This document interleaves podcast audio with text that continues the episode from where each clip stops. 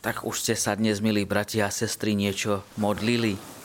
Možno teraz si poviete, tak čo ten sa to pýta takúto otázku, pretože aj keď sme začali sláviť túto svetú omšu, tak je to tiež modlitba, modlitieb dá sa povedať, tým, že prežívame spoločenstvo s pánom Ježišom a takisto spoločenstvo navzájom. Ale takisto viem, že viacerí, alebo teda mnohí, už skoro ráno sa modlíte, napríklad modlitbu svätého Ruženca, alebo iné modlitby, ktoré sa človek naučí a ktoré praktizuje vo svojom duchovnom živote. Práve dnes nás v Evanieliu pán pozýva k modlitbe. Keď si spomenieme na Popolcovú stredu, sme počúvali Evanielium ako taký návod a tam boli také tri prostriedky pôst, modlitba a almužna. A neraz sa to potom tak pripomína, obmienia a práve dnes nám zaznieva opäť tá modlitba, ktorú máme dnes akoby takú predlohu modlitbu pána očenáš, ktorú všetci veľmi dobre poznáme a modlíme sa ju a zda niekoľkokrát za deň, takisto aj vo Svetej Omši zaznie táto modlitba pána. Čím ale pokračuje to evanielium ďalej, je, že práve e, modlitbou máme naplňať potom náš život a tie ďalšie naše skutky sa na základe toho majú odvíjať. Ako tu bolo o odpustení, odpúšťaní, tak ako nám odpúšťa nebeský Otec, tak my máme odpúšťať ľuďom ich poklesky, teda našim bratom a sestrám. No a práve to znamená to e, v našom duchovnom živote môže znamenať to, že modlitbou, ktorou posilňujeme náš vzťah k Bohu, potom majú sa formovať a vytvárať aj tie ďalšie roviny vzťahové. Jednak našim blížnym a takisto náš vzťah k sebe samým. Môžeme si ale tak zopakovať niektoré veci, čo sa týkajú modlitby, pretože v tom pôstnom období, v tom pôstnom čase môže to byť pre nás veľmi osožné. Jeden český teológ hovorí, alebo tak píše, že e, v podstate keď sme prijali vieru a kresťanstvo ako deti, ako malí, tak môže aj modlitba v našom duchovnom živote sa zredukovať, že tam je to nebezpečenstvo akoby na takú povinnosť. Že učili nás, že máme sa pomodliť, že je to našou povinnosťou počas dňa alebo cez deň, ráno, večer a podobne. A tak ako sme sa ako teda deti učili, že máme pozdraviť susedov, máme si vyčistiť zuby, máme urobiť ďalšie povinnosti, ktoré je potrebné urobiť, tak vlastne na takéto niečo sa zredukuje aj tá modlitba. Že e, splníme si len povinnosť, ktorú máme. A časom ako človek rastie, niektoré tie povinnosti odkladá.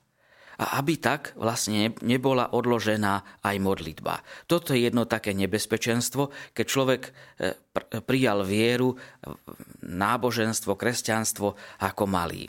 No ale e, pevne verím, že v našom živote modlitba a komunikácia s Bohom nie je len nejakou povinnosťou, ale je niečím, čo pomáha vytvárať, formovať, posilňovať náš vzťah k Bohu.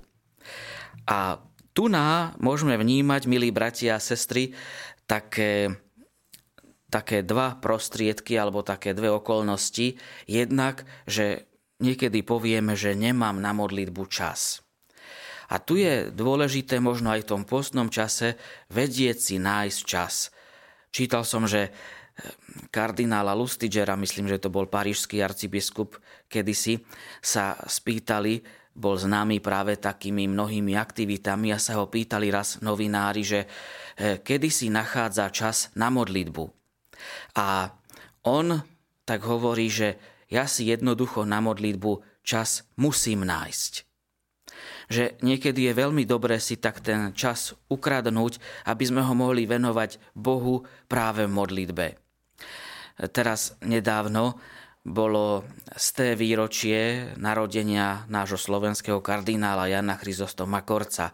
A on v jednom takom e, spomínaní hovoril o tom, ako je dôležitá modlitba a spomínal tam práve aj na chvíle, kedy bol napríklad vo Vatikáne a svätý Ján Pavol II, ktorý si vždy nachádzal čas na modlitbu. A kardinál Korec hovorí v tomto spomínaní, že ešte aj keď ešte aj keď išiel na raňajky, že jeho cesta viedla popri kaplnke alebo na obed, tiež, že si našiel čas a aj keď mal veľa toho, tak aj na 15 minút vošiel do tej kaplnky a tam sa modlil. Že to bolo také úžasné svedectvo, že vedieť si nájsť čas na modlitbu. A čítal som v jednom takom e, rozprávaní, ako v jednej firme e, riaditeľ sa chcel stretnúť so svojím manažérom, ale asistentka tohto manažéra hovorí mu, keď chcel vojsť do jeho pracovne, že teraz má tam dôležitú poradu, nemá tam nikto chodiť. A riaditeľ hovorí, však ale ja som riaditeľ, čo nemôžem si, ja potrebujem teraz s ním hovoriť.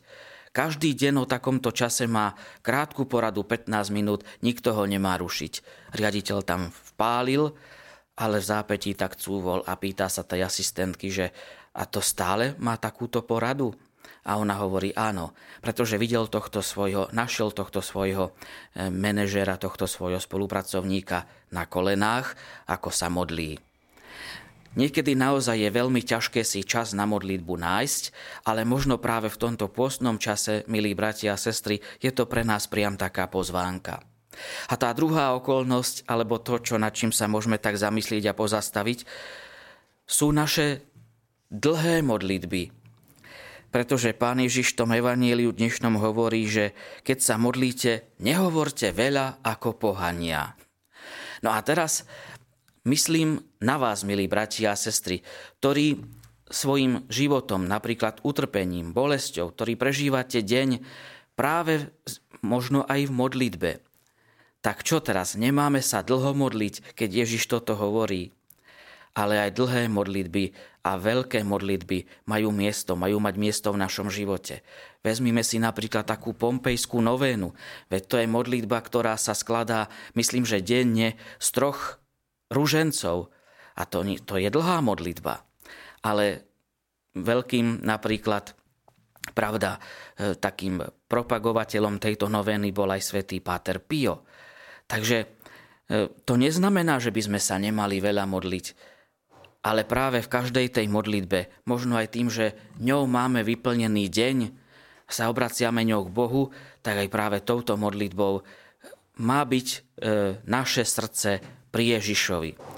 To je dôležitosť tej modlitby, aby naše srdce bolo aj pri dlhých modlitbách s Ježišom, s Ježišom Kristom.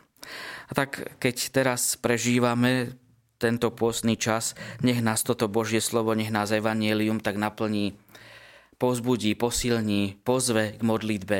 Jednak teda, aby sme si vedeli nájsť čas na modlitbu a tí, ktorí majú aj čas na modlitbu a naplňajú svoj deň modlitbou, aby to bola modlitba, ktorej je srdce. Lebo spomínam si na provinciála Salesiánov, Don Ernesta Macáka, ktorý hovorieval takú myšlienku, že cez všetko sa dá premodliť. Pochválený buď Ježiš Kristus. Na veky amen. Vypočujte si aj ďalšie zaujímavé podcasty. TV Lux nájdete na deviatich samostatných kanáloch, kde na vás čakajú relácie s pápežom Františkom, kázne, modlitby, prednášky, biblické podcasty, rozhovory, inšpiratívne epizódy na pár minút, svedectvá či podcasty určené pre deti.